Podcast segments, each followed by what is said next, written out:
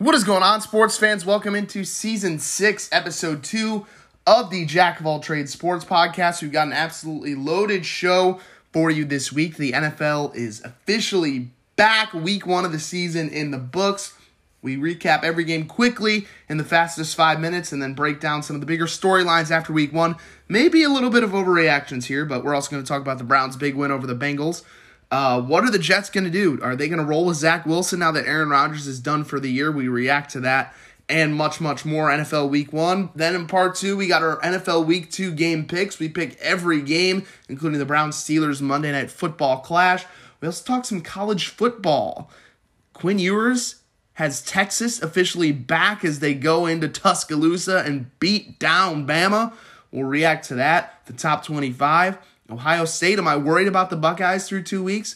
We'll talk everything college ball and a little bit of M L B. The Guardians season seems to be over. Terry Francona seems to be headed for retirement. I talk about the state of the ball club in part two as well. So thank you guys so much for tuning in this week and coming along on this journey. Today is Tuesday, September twelfth. Let's go.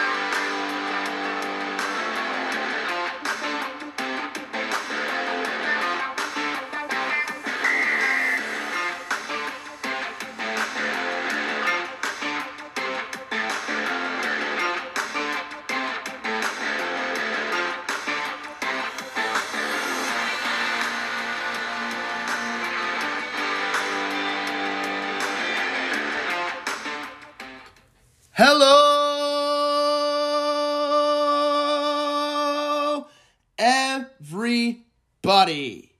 It's the greatest time of the year. Welcome back to Season six, Episode two of the Jack of All Trades Sports Podcast. I'm your host with the most, too sweet to be sour, at the top of the hour on a Tuesday in mid-September. It's your man, Jack Burney, here with you for the next hour, talking everything in the world of sports. We're going to get to college football and the M L B at the little bit at the the end of this episode, so stick around for part two if that's what you came here for. But I think you guys are all here to listen to my thoughts on the N F L. Football is back. Week one is in the books. And hey, you know what we're going to do right now? Fastest five minutes in sports as we recap week one.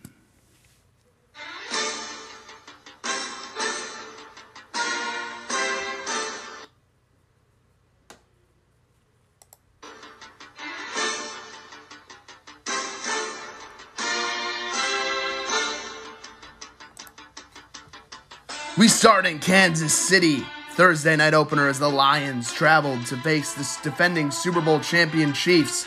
Travis Kelce didn't play in this game, and as a result, Patrick Mahomes was forced to spread the ball around to eleven different pass catchers, completing twenty-nine of, twenty-one of thirty-nine passes for two hundred twenty-six yards and two touchdowns. He also added forty-five yards on the ground on six rushes, but he could not win this game alone and got little help from his receivers, as Sky Moore put up a whopping zero point four fantasy points for my fantasy team. No big deal. And Kadarius Toney had three critical drops, including one that led to a pick six. The Lions went on a marching drive early on as Jared Goff connected with Amon-Ra Saint Brown for the game's first touchdown, but it took until halfway through the fourth quarter for their offense to get back on the board. Goff led a big-time drive, a seventy-five-yard touchdown drive on the back of fifty-one Josh Reynolds receiving yards and a David Montgomery touchdown.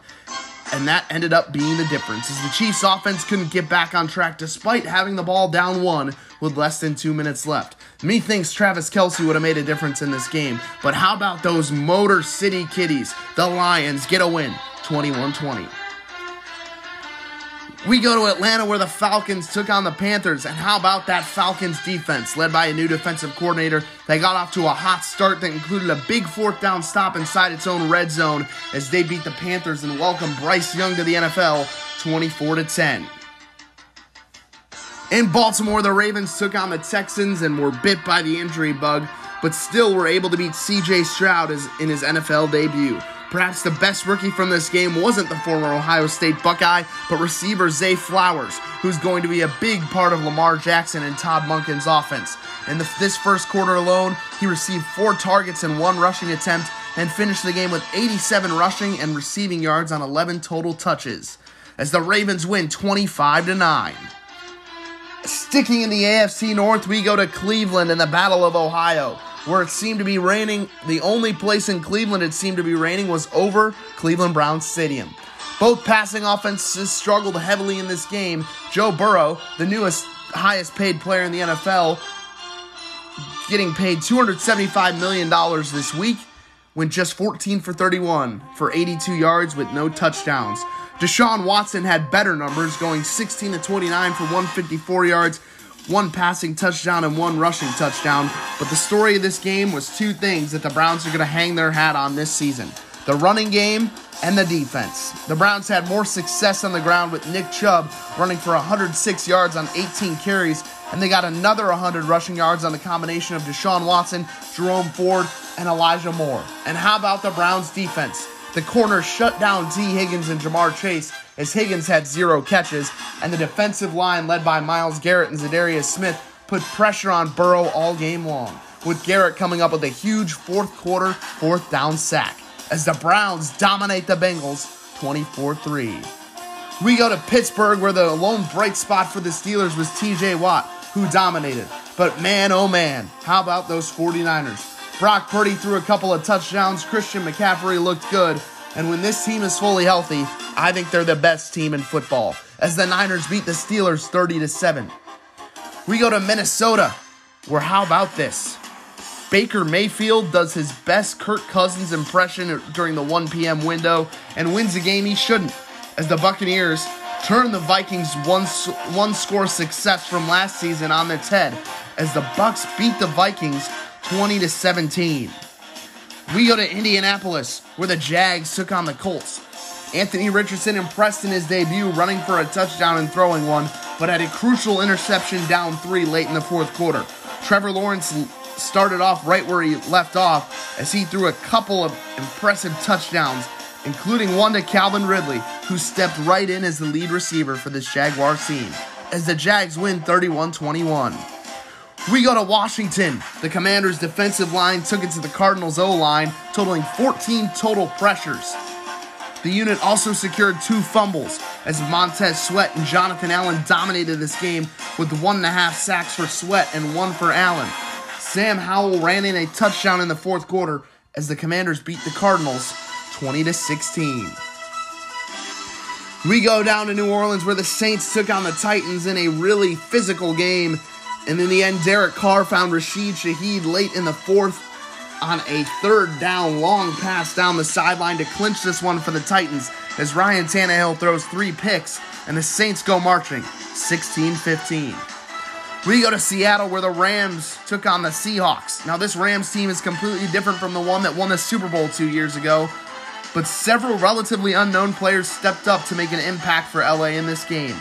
How about rookie Puka Nacua and former second-round pick Tutu Atwell, having a combined two hundred thirty-eight receiving yards?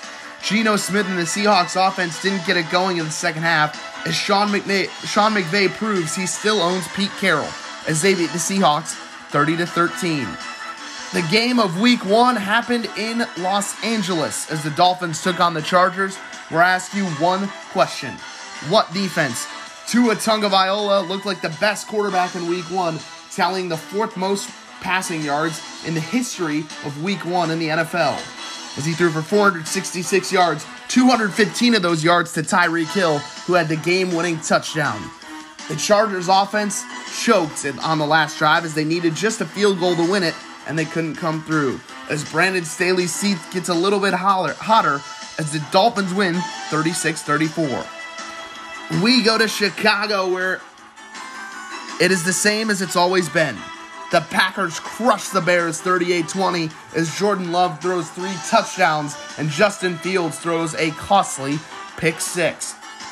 To Denver we go. The Russell Wilson, Sean Payton era got off to a clean but un- unexplosive start as Wilson completed twenty-seven of thirty-four passes for one hundred seventy-seven yards and two touchdowns. But it was Jimmy Garoppolo who got the last laugh. This guy wins games, no matter how bad I think he is. Raiders win, seventeen sixteen. To Foxborough we go now as the Eagles took on the Patriots. Darius Slay returned an interception seventy yards for a touchdown ten minutes in the game, and the Eagles jumped out to a ten nothing lead. But they tried to honor Tom Brady, the Patriots did, as T B twelve was in the building. And the Patriots almost came back as they were down five in the fourth quarter and driving inside the red zone. But Mac Jones' fourth, fourth down pass was complete, but out of bounds, as the Eagles fly and survive twenty-five twenty. The Cowboys crushed the Giants forty to nothing. The Giants don't get the benefit of a recap. Lastly, we go to MetLife, where the Jets took on the Bills. Breece Hall looked as good as new, playing in his first game since tearing his A C L a season ago, finishing with one hundred twenty-seven rushing yards on ten carries while adding twenty receiving yards. But this game took a turn for the worse four plays in, as Aaron Rodgers tore his left Achilles and will miss the twenty twenty-three season. But the Jets wanted to win this game for the hometown fans, as it was the most tickets sold in the history of MetLife Stadium, and the Jets did just that, as Gibson returned a punt in overtime as the Jets beat the Bills twenty-two sixteen.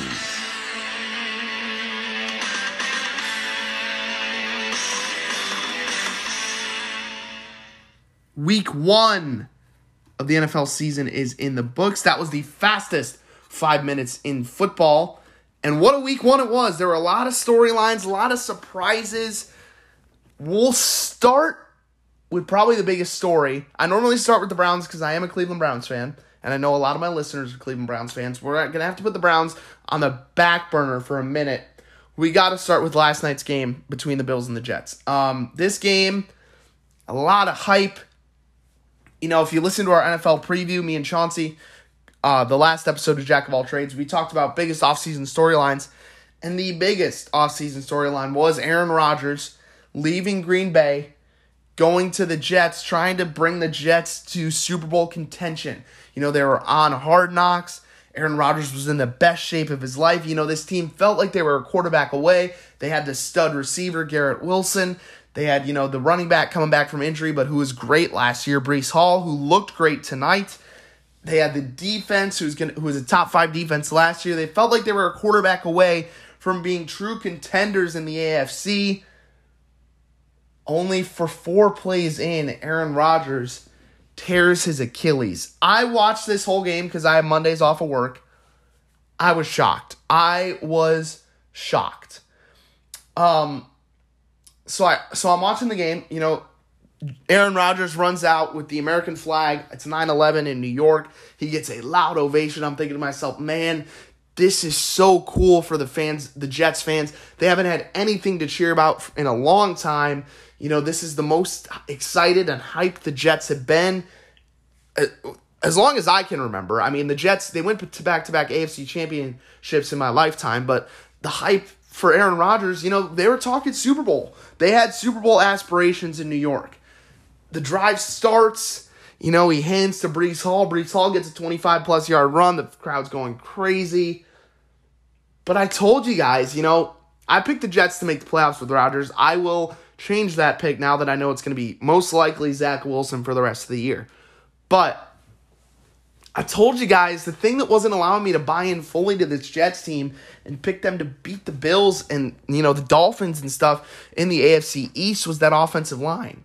I knew that offensive line wasn't very good, and I thought that the offensive line would be a problem.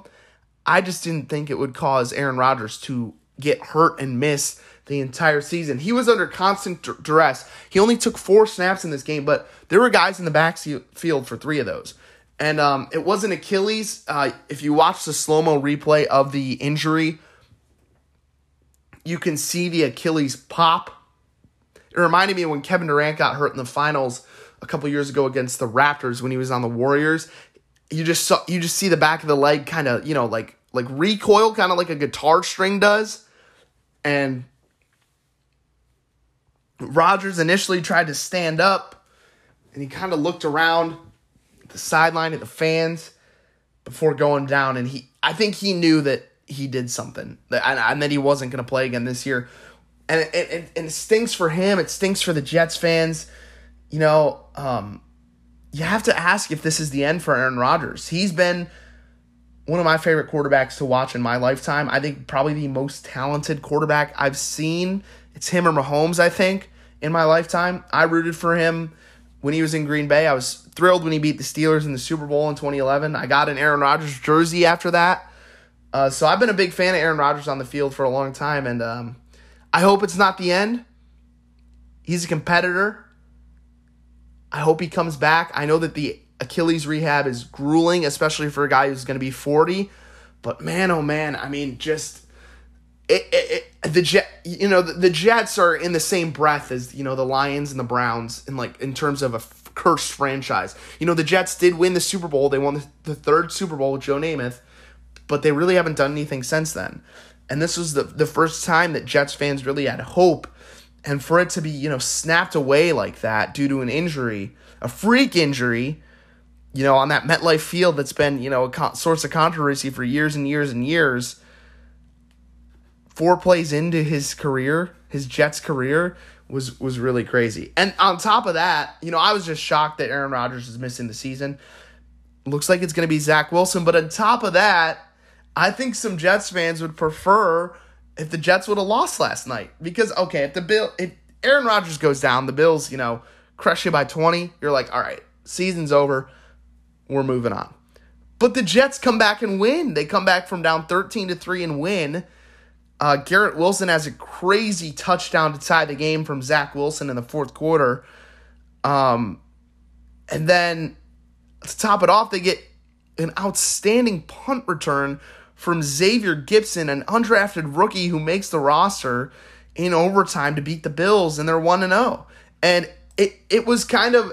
The thing that made it worse for Jets fans, in my opinion, I'm not a Jets fan, I'm a Browns fan, but I can't, I, I, I you know, this felt like, you know, you're, I feel like the Jets fans, if, if the season doesn't go how they plan it, they, they were hoping it would, which obviously without Aaron Rodgers, it's not going to, but you saw Garrett Wilson play well, have that crazy touchdown. You saw Breece Hall look close to the Breece Hall that we saw last season. And you saw how good the defense was. They turned Josh Allen over four times, which we're going to talk about that in a minute. Is Josh Allen as good as we thought? I think no.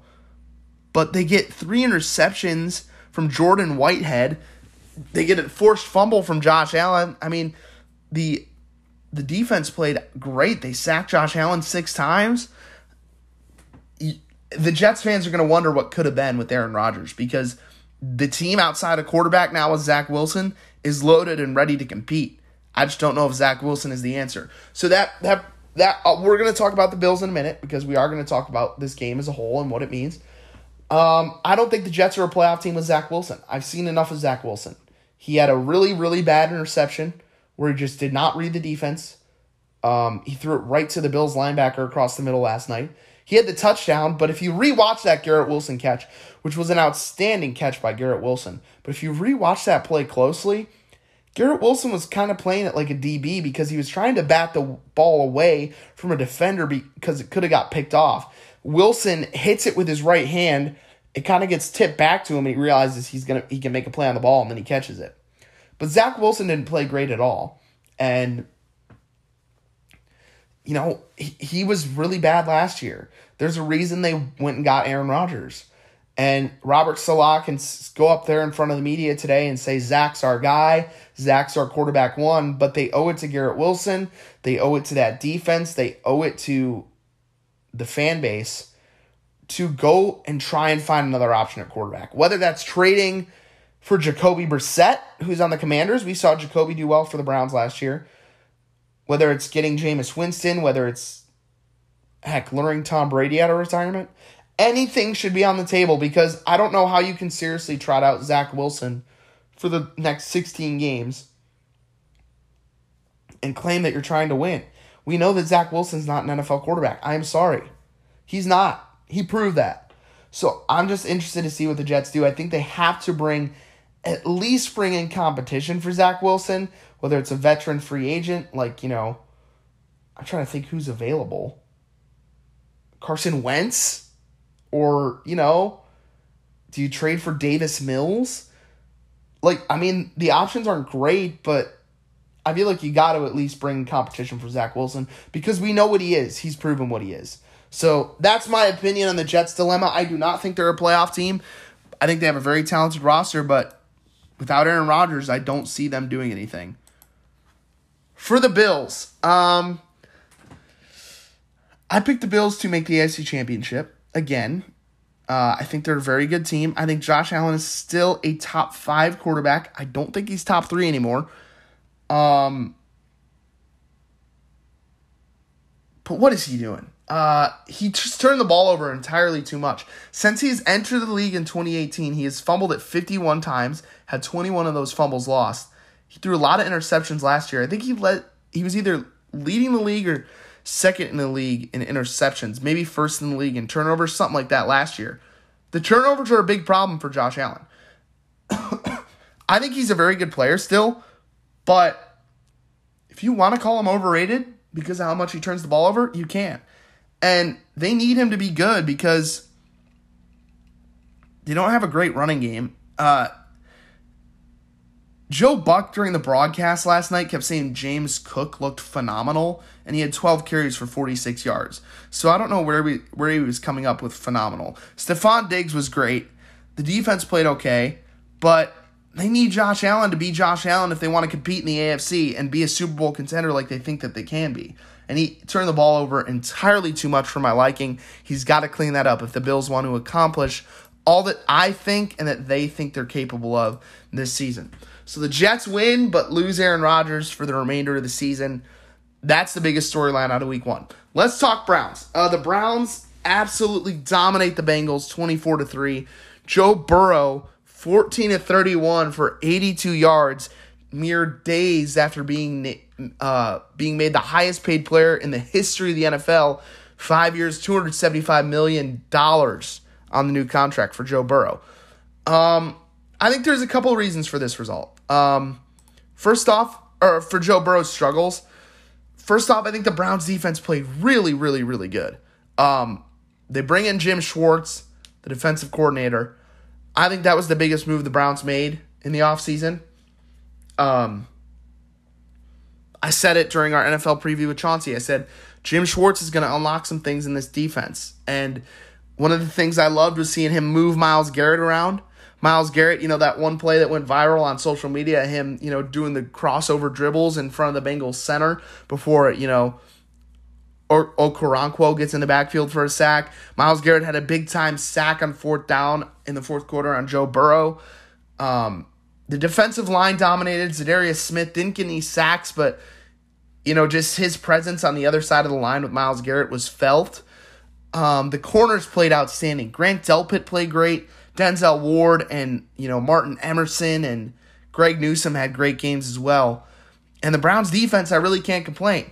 Um, the weather was bad. I think it led to struggles with both Burrow and Watson. But I also think Burrow struggled because, you know, he had that calf injury that kept him out most of training camp.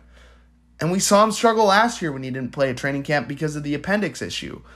Um, it was basically like a preseason game for him. First time he's going against up against live action. So I think that's why he struggled. I still think the Bengals are going to be fine.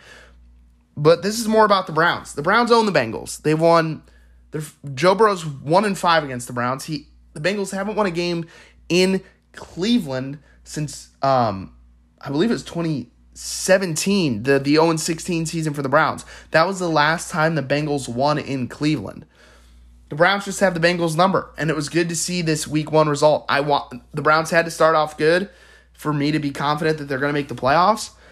I still think they're going to go ten and seven, and after the Jets injury, I would slide the Browns into the playoffs possibly in my new playoff rankings. Um, Nick Chubb looked great. Um, one hundred six yards, averaging six yards a carry. Deshaun Watson, um, he is the key for the Browns this season. If he can be better than last year and close, doesn't have to be as good, better than the guy he was in Houston.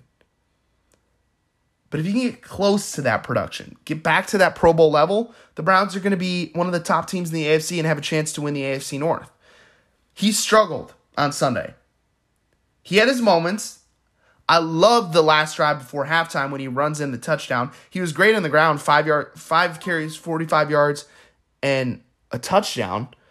Um, he throws the touchdown to Harrison Bryant. He had a bad interception that got tipped by one of the Bengals. But overall, I expect more from Watson. one hundred fifty-four yards, one touchdown, one pick, one rushing touchdown. But he wasn't bad, and he was better than he was last year. And as the season goes on, you have to think he improves, and with the weather being better as well. But I was really impressed with the Browns. I was really impressed with Kevin Stefanski. Um, one reason why I was so disappointed in Watson's play on Sunday was because Stefanski called the right plays. He schemed guys wide open. There were a couple plays where Marquise Goodwin, Amari Cooper were running down the field wide open, and Watson just missed them. Watson missed a ton of throws. Uh, he had wide open guys all, all, all over the field, though. So, I mean, that's a positive that the Browns were able to scheme those guys open. I think this is a playoff team. I know I didn't pick them to make the playoffs in our season preview, but after watching week one and seeing what I think is the potential of that defense, and Watson being a little better than he was last year, I think this Browns team should make the playoffs. And, um, yeah, I mean, I, I'm not much to complain about as a Browns fan about week one. I think they were one of the top-performing teams in week one in terms of defense, defensively for sure, and they shut down Joe Burrow and the Bengals, and they got a division win, and I think they have a great chance to make it two and oh in Pittsburgh this coming Monday night. So, those are my Browns takeaways. They do lose Jack Conklin for the season. He tears his A C L and M C L. Um, that is very tough to see for Jack Conklin. But they have DeJuan Jones, the rookie from Ohio State, filling in. I think he's a more than capable fill-in at that position. The two biggest winners in terms of score on week one on Sunday were the 49ers and the Cowboys. Um, Chauncey and I are both high on the 49ers and Cowboys. We both had them making the playoffs. I think I had the 49ers in the Super Bowl. Chauncey had the Cowboys in the Super Bowl. So if you listen to our season preview, you know that we were high on both these teams. I don't know if I saw this level of dominance from both these teams coming in week one. I believe if you also listen to the end of that episode last last time out, I believe I picked both the Giants and the Steelers to win. Uh, whoops. Um, the 49ers, when healthy, are the best team in football. Brock Purdy looked good on Sunday, especially in the first half. He just needs to be a game manager, and I think he knows that. They get Nick Bosa back. They make him the highest defensive paid player. They have a great pass rush. Those linebackers fly to the ball. When those when they have Kittle, McCaffrey, and Debo healthy, the skill position is insane. And Brandon Ayuk, oh, by the way, had two receiving touchdowns as well. They have one of the top five coaches in the league in Kyle Shanahan. 49ers are a great team, and they're going to be a problem all year long, and I think they're going to run away in the N F C West. The Cowboys, the big story for the Cowboys was the defense. They get a pick six and a blocked field goal return for a touchdown. They sacked Daniel Jones, I think, like eight times. They win forty to nothing. Dak didn't even have to throw it that much. Tony Pollard had a couple of touchdowns. Cowboys could be really good as well um, this season. Other games that, you know, surprised me, I was kind of surprised by the Packers' level of dominance over the Bears. I thought the Packers were going to win that game just because the Bears were the worst team in the league last year. They lost their last ten games. I was shocked they were favored in week one because the, re- the really big thing that they added would, to the roster was D J Moore, but they still had a hurt offensive line. Um, Jordan Love looked good. And I, like I said, I think the Packers are a playoff team. So that didn't surprise me too much, but I thought the Bears would be a little bit more competitive. I was very surprised the Buccaneers and Baker Mayfield beat the Vikings. I still think the Vikings have a chance to be good, but now I'm not so sure. Um... We heard it all offseason. Oh, the Vikings went eleven and oh in one-score games last year. There's no way that happens again. And lo and behold, they lose their first one-score game this year. So that was surprising. Got to give major props to the Miami Dolphins, and more specifically Tua Tagovailoa. After watching week one, I'll say it, the A F C East is the Miami Dolphins division to lose. Tyreek Hill was incredible, and Tua, I'll admit, I'm not the biggest Tua fan. Nothing against Tua. I think part of it is because I feel like the Dolphins fans overrate Tua and kind of shove it down our throats on Twitter and social media. And I also think him being in the same draft class as Joe Burrow and Justin Herbert, and some Dolphins fans claiming he is better than Justin Herbert, has made me annoyed because I don't think he is in the same category as both those dudes. But he is still a very good quarterback, and he's got one of the game's two best receivers in Tyreek Hill, and he's got one of the game's best top fifteen receivers in Jalen Waddle. Uh, the defense struggled against the Chargers, but the Chargers are a great offensive team. But Tua, if Tua can stay healthy, which is a big if, I think this Dolphins team is going to win the A F C East. Mike McDaniel's a good play caller, and they have great athletes on the outside with Tyreek Hill and Jalen Waddle, who can just get open at will. Uh, Raheem Mostert looked good on Sunday as well. So I was really impressed with the Dolphins. They were one of the teams I was most impressed with in week one of the season. I'm not too panicked about the Chiefs after losing week one. I will say this. I did have a couple of overreactions to get to. So we'll get to the overre- overreactions now. Overreaction Tuesday, we'll call it, since, you know, normally guys do Overreaction Monday, but we wait till the Monday night's game over on J- Monday night game is over to react on Jack of All Trades. Overreaction number one. The, the N F C is better than the A F C. If you look at the three top teams in the N F C, the Philadelphia Eagles, they went twenty-five twenty against the Patriots, but a very winnable game for the Pats, but I think they're way better than what they showed on Sunday. The San Francisco 49ers, who beat the Steelers thirty to seven, and the Dallas Cowboys, who beat the Giants forty to nothing. Those three teams, the Eagles, Niners, and Cowboys, are better than any team in the A F C. They would all three be the best team in the A F C. That's my first overreaction, and that the N F C as a conference is better than the A F C. We'll go one step further. More overreaction. The Super Bowl winner will come out of the N F C. That's my first overreaction after week one. My second overreaction after week one is that the A F C as a conference is wide open. The Bills, Bengals, and Chiefs all lose. They all have question marks after week one. Maybe it's the Dolphins' year. Maybe it's the Browns' year, you know? Like, I don't know. I feel like there's legit questions for the uh, three top contenders in the A F C. You know, the Chiefs don't have good receivers at all. Josh Allen turns the ball over too much. Joe Burrow, we got to watch his calf. And that offensive line struggled on Sunday as well for the Bengals. Is the A F C wide open? That's overreaction number two. Try, I'll come up with one more overreaction for you.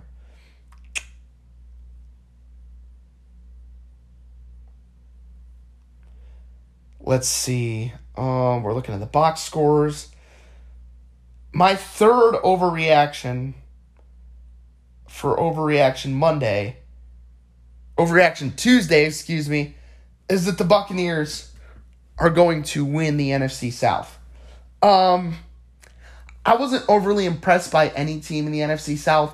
I think the Panthers might be the worst team in the league this year. Um, the Falcons, they win against the Panthers. Defense looks good. I think Desmond Ridder sucks. No offense to Desmond Ridder. I'm sure he's a stand-up guy. I just don't think he's a good quarterback. The Saints, they win. Derek Carr looks mediocre at best. Are the Baker Mayfield and the Buccaneers the best team in the N F C South? That's my third overreaction. But in all honesty, I'm not worried about the Chiefs. They didn't have their second and third best player. Kelce was out with injury. Chris Jones was out um, with the contract holdout. They are both back this week, presumably against the Jags. I was impressed with Trevor Lawrence in the Jags week one, too, as they beat the Colts. I think Trevor Lawrence, Chauncey was on this take pretty early, as was Nick Wright of Fox Sports one. I think Trevor Lawrence is better than Josh Allen now. I'm ready to say that. The Trevor Lawrence M V P hype train is pulling into the station. He's on my fantasy team too. I think he's better than Josh Allen. Maybe a little bit of an overreaction, but he takes care of the ball a lot, a heck of a lot better. Maybe he's taking that leap. I don't know. Maybe he has. A team I am worried about that I did have in the playoffs. We talked about the Jets. A little worried about the Chargers. Pretty, pretty worried about the Baltimore Ravens. Um, they beat the Texans. They don't look great. Lamar struggles. Zay Flowers looks good. That's the biggest positive I could take away. But they get bit by the injury bug. Ronnie Stanley leaves. J K. Dobbins tears his Achilles. Man, the Ravens team, I, was it last year they got, it was last year or the year before, they got just hammered by injuries.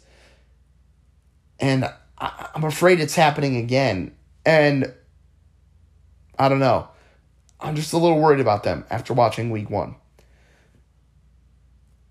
We're going to take a quick break. When we come back, college football talk and M L B talk. But first, week two picks. We pick every game, talk about all the games, and much, much more. Don't go anywhere. We'll be right back after this.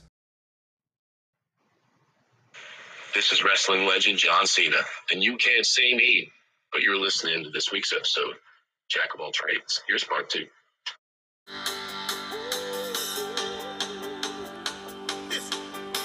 was nineteen fifty in the cold and rain when my father took me to my very first game. Said the Browns are gonna show you how the game is played. Here we go again. Ah!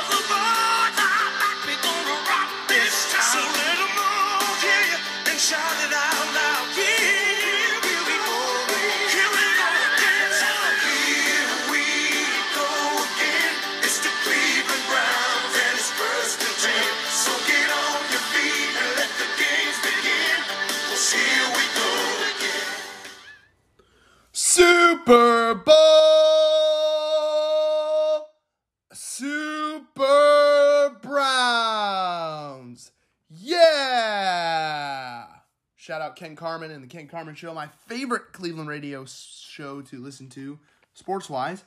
Um, yeah, it's okay to be excited about the Browns, Browns fans. They're gonna they're gonna be a good team. They are a good team. They're gonna be a playoff team, and you can have hope this season. It's okay. I know I sure do. That's an overreaction Tuesday as well. We forgot to do that last segment. Browns are winning the Super Bowl. Overreaction, delusion, maybe. Overreaction, one hundred percent. Do I think they're a playoff team? I actually do. Without further ado, we're going to get to week two of picks in a second here.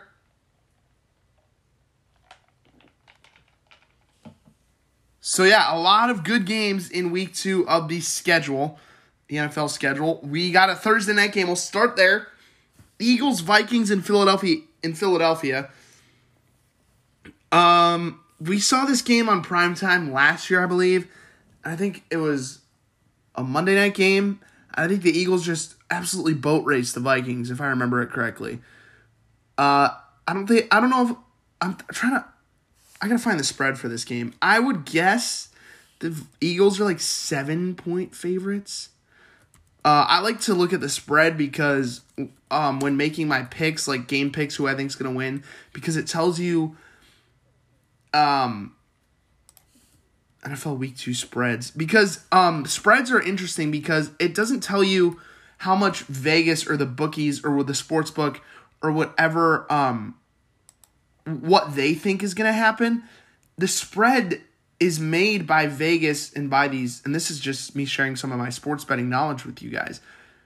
The spread is made the way it is because it plays to how they think the public are going to react and how they think the public are going to bet. And they formulate the spreads based on what they think the public will think, not necessarily what they think. I was, I nailed it. I said I think the Eagles are going to be favored by seven. They're favored by seven. Um, and I think they're going to win this game against the Vikings. Um, the Eagles didn't... Excuse me. Uh, got to drink some H two O. We are sponsored by water on this podcast. As I was saying, the Eagles did not impress me week one as much as I thought they were going to. But um, they're still one of the best three teams in, in the league. Like... They they didn't have their best game, and they still won against a, a good Patriot. Uh, well, if you listen to my best bets, I think the Patriots are going to have a bad record. But a well-coached Patriots team at home, uh, they were still able to win that game twenty-five twenty. You know, they got great one two receivers in A J. Brown and Devontae Smith. Jalen Hurts, I think, is a good M V P candidate. They got a good defense still, and um, they got a good running game as well. And the Vikings didn't impress me at all. I thought they were... one of my locks of week one to beat the uh, the Tampa Bay Buccaneers and Baker Mayfield, and they lose that game at home. So I'm not expecting much from the Vikings this season. So I got the Eagles beating the Vikings on Thursday night. Packers-Falcons in Atlanta Sunday at one. Um, a little surprised the Packers are favored at one minus one and a half here. Uh, the Packers and Falcons both coming off wins week one. The Packers looked a lot better than the Falcons did, but they were against... Uh, I don't know. I don't know. I I, I kind of like Atlanta at home, I think, to win this game. I feel like it's a good letdown spot for the Packers after beating the Bears in the fashion that they did. My lock of the week, I think, is the Bills, minus nine at home against the Raiders. I think they win outright. I don't know if they win by nine, but I think they beat the Raiders. Um, Bills coming off a loss to the Jets last night in week one. I don't think they start oh and two. I think they win at home. I don't think the Raiders are very good. I think the Raiders are going to be pretty bad this year. I was surprised they won week one, but the Bills, man, they are, I still think they're going to be good, and I think they're going to have to win in Buffalo against the Raiders if they want to be as good as I think they can be. So, so far I picked all the home teams. That trend is going to continue. I'm going to take the Bengals over the Ravens. They are three and a half point favorites against the Ravens. Uh, I don't know. Do I want to pick the Ravens here? Um, I think it's going to be a close game. I think the Ravens are going to cover that three and a half point spread. Something about Joe Burrow worries me. We saw it last year. Remember, the Bengals started oh and two last year. I believe one of those two losses was to a Cooper Rush-led Cowboys team. Because if you remember, Dak got hurt early last year. Um... But I think part of the reason why he struggled so much last year and why he struggled so much against the Browns is because he didn't play in training camp, didn't play in the preseason. Um, this was his first live-action reps he's seen, and he's a little bit rusty. And um, the Ravens didn't look that much better than the Bengals did week one. They won, though. They scored twenty-five points, so they did look a lot better since they scored twenty-five points. God, I don't know. It's a tough one. It's it's going to be a close game, I think. I'll stick with the Bengals because they're at home, but I would not be shocked at all to see the Ravens win, uh, despite all their injuries. Seahawks at Lions. In Detroit, the Lions are six-point favorites. I'm going to take the Lions at home. Uh, Chargers, Titans. This is a game I have no read on. I could see the Chargers winning by thirty. I could see the Titans winning by two touchdowns. I could see this game going either way. The Chargers are three-point favorites on the road. I'm going to take the Chargers on the road uh, because I think they are still a good team, but I would not shock me at all if the Titans are going to win. Part of the reason I'm not picking the Titans is because Ryan Tannehill looked very, very, very bad in week one. Bears, Buccaneers. Um, Buccaneers at home. I'm going to take the Buccaneers at home. The Bears really played uninspiring football, in my opinion, on Sunday. And uh, it did not give me confidence to pick them the rest of this season. Chiefs at Jaguars, perhaps the game of the week in Jacksonville. Chris Jones and Travis Kelce are back for the Chiefs. I'm going to pick the Chiefs on the road at Jacksonville. I just don't think the Chiefs start oh and two. I know that's not a great reason for picking them over the Jags, because I think the Jags are going to have a great year as well. But I think the Chiefs are going to win that game. Um, one of the Who Cares games of the week is the Colts-Texans in Indy. The Colts are underdogs. I like the Colts to win in Houston. I think Anthony Richardson looked a lot better than people thought, and that a lot better than C J. Stroud did week one, which is why I'm leaning the Colts to beat the Texans week two. forty-niners-Rams in L A I'll pick the forty-niners. When they're healthy, I don't know. Like, there's only a handful of teams I would expect to them to lose to. The Who Cares game of the week officially, well, there's a couple weeks ago here. I think the Giants, uh, the Giants Cardinals is one of the worst games of the week. The Giants are four-point favorites in Arizona. Cardinals played hard on Sunday against the Commanders. Uh, they didn't look as nearly as bad as I thought they would, but they still did lose. Um, and the Giants look god-awful. I'll take the Giants on the road to win over the Cardinals. Jets, Cowboys. Uh, that spread was three for the Cowboys before the Aaron Rodgers injury. It's now up to eight and a half after the Aaron Rodgers injury. The Cowboys are not losing to Zach Wilson. I'll take the Cowboys. Commanders, Broncos. I will take the... Uh, I kind of like the Broncos at home to beat the Commanders. Um, Dolphins, Patriots. Upset. I'm taking the Patriots in because it's in New England. Sunday Night Football. I like the Patriots to beat the Dolphins. Um, feels like a letdown spot for Miami. And I think the Patriots get uh, outcoached from Mike McDaniel. Bill Belichick does. Saints, Panthers on Monday night. Two Monday night games this week. Don't know why. I'm going to take the Saints on the road. I don't think the Panthers are very good. Then we got Browns, Steelers Monday night. The Browns are two-point favorites in this game. The first time the Browns have been favored in Pittsburgh since Bud Carson was the head coach. His first game as the Browns head coach when the Browns went into Pittsburgh and beat the Steelers fifty-one to nothing. That's the first time. That's the last time the Browns were favored in Pittsburgh. I think the Browns win this game in Pittsburgh. Um, I think Watson plays better. Um, I think the Browns defense is going to be real, and uh, without Deontay Johnson, that's a big loss for the Steelers. I think outside as a receiver, no Cam Hayward as well, so the Browns should be able to run the ball. I like the Browns to start two and zero. I think, and I think the Browns could win this game by a touchdown. Like, I, I think the Browns could make it. Like, I think the Browns could win by ten points. Like, I don't see it coming down to the wire. I think the Browns should and will win this game on the road in Pittsburgh with the injuries the Steelers have. So, that's my, th- those are my picks for week two of the N F L season. We got,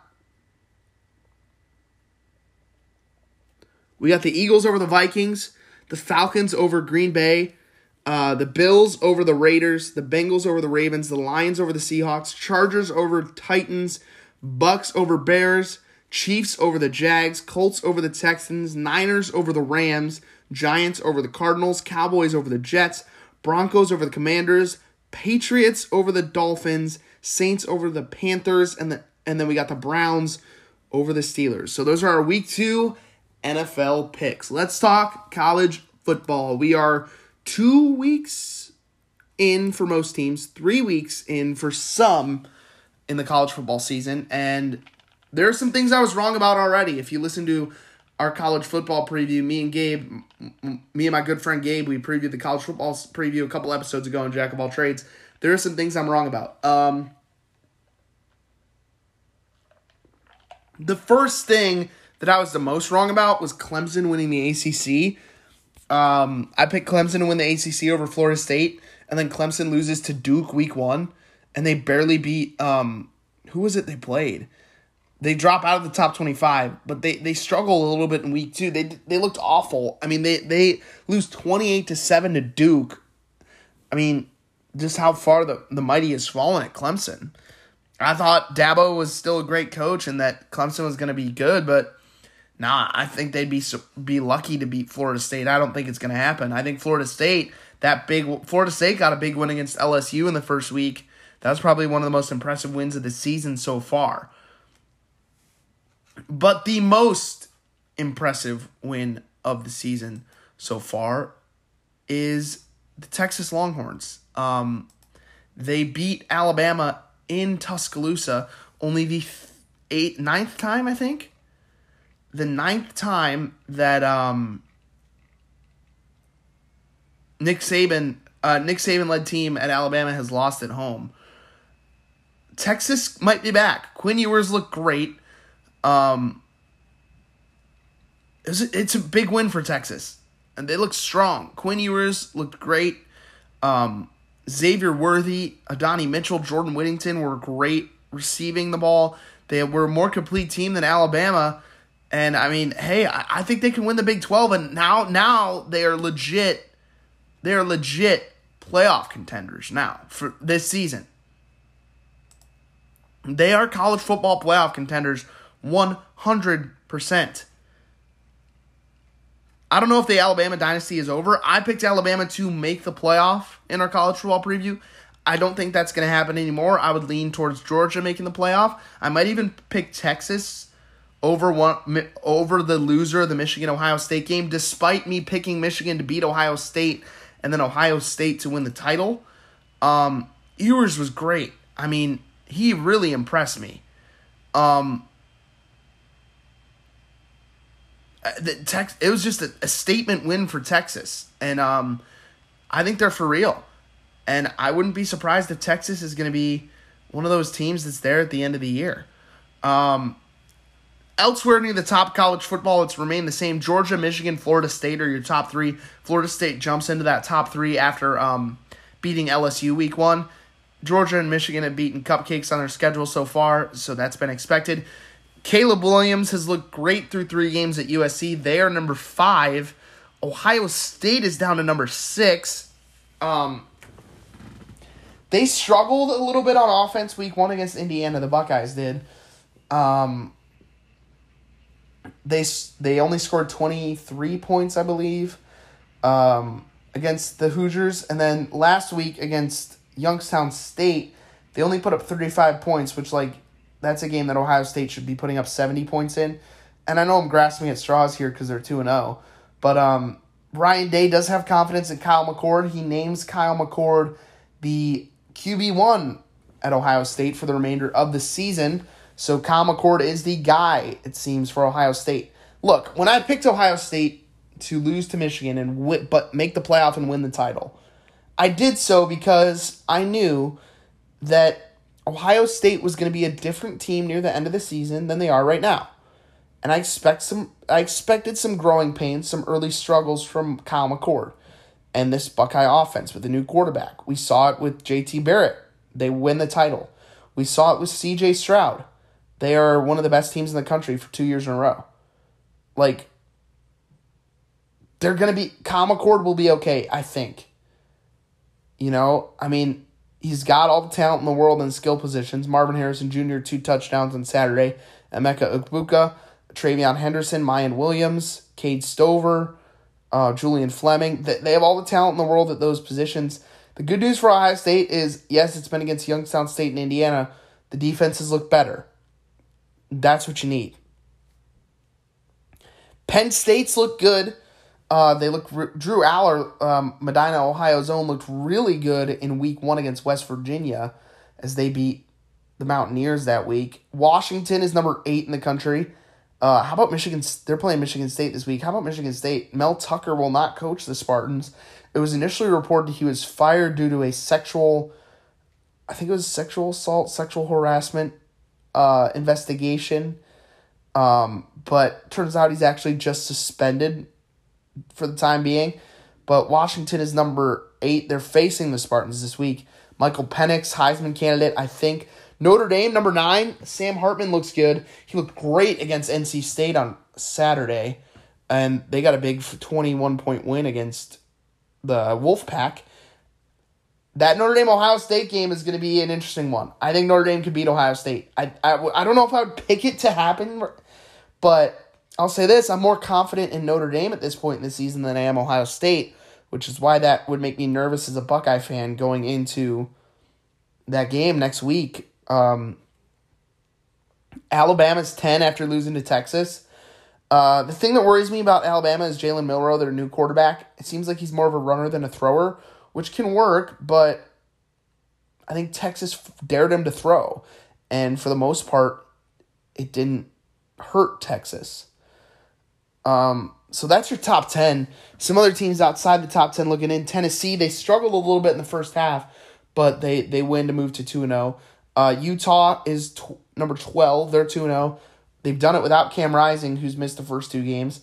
Oregon's two and oh. Bo Nix has looked good. L S U is fourteen. They're one and one with that loss to Florida State. Um, but the story of co- I can't believe I haven't talked about them yet. The story of college football so far this season has been Coach Prime, Deion Sanders, former Kent State head coach Sean Lewis, the offensive coordinator at Colorado, and the Buffaloes. Colorado, they beat T C U forty-five forty-two week one. Then they beat Nebraska week two. They're eight, number eighteen in the country. Shedeur Sanders and Travis Hunter are looking like great N F L prospects, looking like Heisman contenders. Colorado Colorado's selling out the stadium after going one and nine a year ago. They're already two and oh. Colorado has been the story of college football so far this season, and it's pretty cool to see. Kudos to Deion Sanders. Kudos to Sean Lewis, someone who I had a great professional professional relationship with when he was at Kent State. Uh, and I, I'm rooting for Colorado to keep it going. That would be it'd be a fun story if Colorado could be good again in college football. So those are really my takeaways from college football so far. So far, so, so good in the college football season. Quickly, let's talk baseball. We'll start with the Guardians. The Guardians are done. Season's over. They're sixty-eight and seventy-seven, seven and a half back of the Twins. Um... Terry Francona said in an interview, I believe it was with M L B Network Radio on Sirius X M, that it, he feels like it's time. His body is telling him it's time, and that it looks like Tito, the all-time winningest manager in Cleveland Indians slash Guardians history, is going to call it a career and retire after the twenty twenty-three season. Uh, it's bittersweet for me because, without a doubt, Terry Francona has been the best manager in, in my lifetime of the Cleveland Indians Guardians, my favorite team. And I've love I love the, the Indians Guardians. I love baseball. I love Terry Francona, one of my favorite coaches. I think he, he without a doubt has been my favorite coach of like a team that I root for. Like Browns, Guardians, Cavs, Ohio State. Francona's been my favorite coach that I've seen coach one of my favorite teams. So it's going to be sad to see him go. Um, I thought maybe that they would try and rally around the fact that he's retiring and try to win some of these games at the end of the season, but seems like they have no interest in doing that. There's, they've just been really bad. I mean, they've lost three in a row now. They they get walked off again against the Giants last night. I turned that game on at like one in the morning. Uh, in the bottom of the tenth inning, Clase comes in, gives up a single. They tie the game. Then the guy steals second, gets to third on a balk, and then another single. I'm like, I've seen this movie far too many times this year. The crazy thing is, I think Clase is one of the best closers in baseball still. But he has eleven blown saves now. Let's say he he wins half those saves. The Guardians are like two and a half back at this point. You know, I mean, it's easy to, to say that. No, with you know, it's easy to say that, but I know that's not how baseball works. But just a frustrating season all around. You know, N- not having Shane Bieber and Tristan McKenzie for their, for a long, long, long, long, long time this season hurts. Um, the lineup couldn't get it going. Josh Naylor missed significant time. Miles Straw. The outfield outside of Steven Kwan is just not producing at a major league caliber level offensively. Um, the bullpen's had issues all year. the rookie starters are a bright spot, but, you know, they're reaching their inning limits and not pitching as well down the stretch. You trade Ahmed Rosario, Josh Bell, Aaron Savali. Um, but, yeah, you know, with a couple weeks, three or four weeks left in the season, I think now it's time for Cleveland to focus on next year. Uh, get George Valera up. Get Kyle Manzardo up as soon as you can. Get all these young guys in triple A and these young guys on your roster playing time, because you're you should be looking towards the future now, because you're not going to catch the Twins. Um, you're just not. And I'm interested to see what direction they go with after Terry Francona. Do they promote within? Do they give Mike Sarbaugh a chance to manage? Do they go back to Sandy Alomar? I don't think Sandy wants the job. I think Sandy's cool with the job he has now. Uh, the reason I bring up Mike Sarbaugh is because he has been a manager at every other level of baseball except for the majors, but he's been a longtime assistant under Terry Francona. So if they go in-house, I think Mike Sarbaugh would be the guy they hire as the manager. Do they go for a former player? Maybe a Mike Napoli, who's a coach in Chicago. You know, maybe a Jim Thome, if he wants to coach, you know? Or do they go the route that I think they should and wait till Kevin Cash's contract is up in Tampa and lure him away from Tampa to come back to Cleveland and manage the, the Guardians? I don't know. But it's a shame Francona's never going to win a World Series in Cleveland. Got so close in twenty sixteen. Got close again in twenty seventeen, in my opinion. If they beat the Yankees, I think they win it all. And you don't hear about the Astros cheating scandal. But, um... what a career for Terry Francona. One of the best managers I've ever w- watched. And uh, it's just a disappointing season for the Guardians. I haven't really cared about them the last two weeks because they haven't played well. And I have watched triple-digit games this year. Um, I've followed this team, and they've just disappointed and let let me down in like nearly every aspect of the game. Sometimes these seasons happen, but they haven't happened a lot under Terry Francona, which I think they are going to finish with the worst record under Terry Francona. I believe their previous worst record under Francona was eighty and eighty-two in the twenty twenty-one season. Now I think they're going to probably finish, if I had to bet, they're sixty-eight and seventy-seven right now. If I had to bet what their final record record would be, so what what is that? So the best that they could finish, sixty-eight plus seventy-seven, quick math is, seventy times two is one hundred forty. So that's one hundred forty plus five. It's one hundred forty-five. So they played one hundred forty-five games. So they have seventeen games left. So the best record they could finish with is eighty-five and seventy-seven.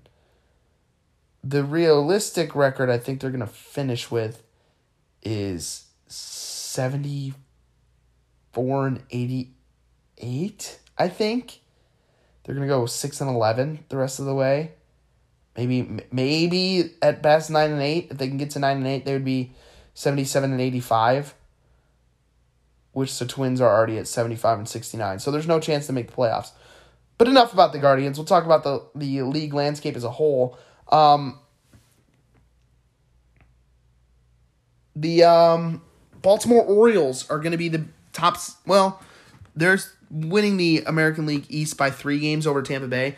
But how about the Orioles? ninety-one wins already? More than the Braves. Or no, that not more than the Braves. Sorry.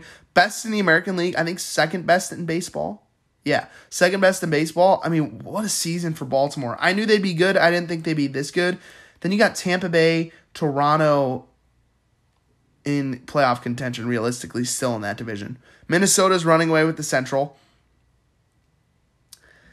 Yeah, Houston, the Astros are leading the West now in the American League. Rangers and Mariners very close to wildcard spots. So the, those two teams will be interesting to watch down the stretch. The Braves already clinched a playoff spot. They're the first team to do that. They're ninety-four and fifty. They're trying to get that one hundred six wins, which would be a Braves franchise record. Uh, the Phillies and the Marlins still realistically in contention for wild card positioning, with the Phillies holding one of those spots. Milwaukee leading the Central by three games over the Cubs. The Cubs have one of the wild card spots. The Reds two games back of a playoff spot. And then the N L West, the Dodgers lead that division.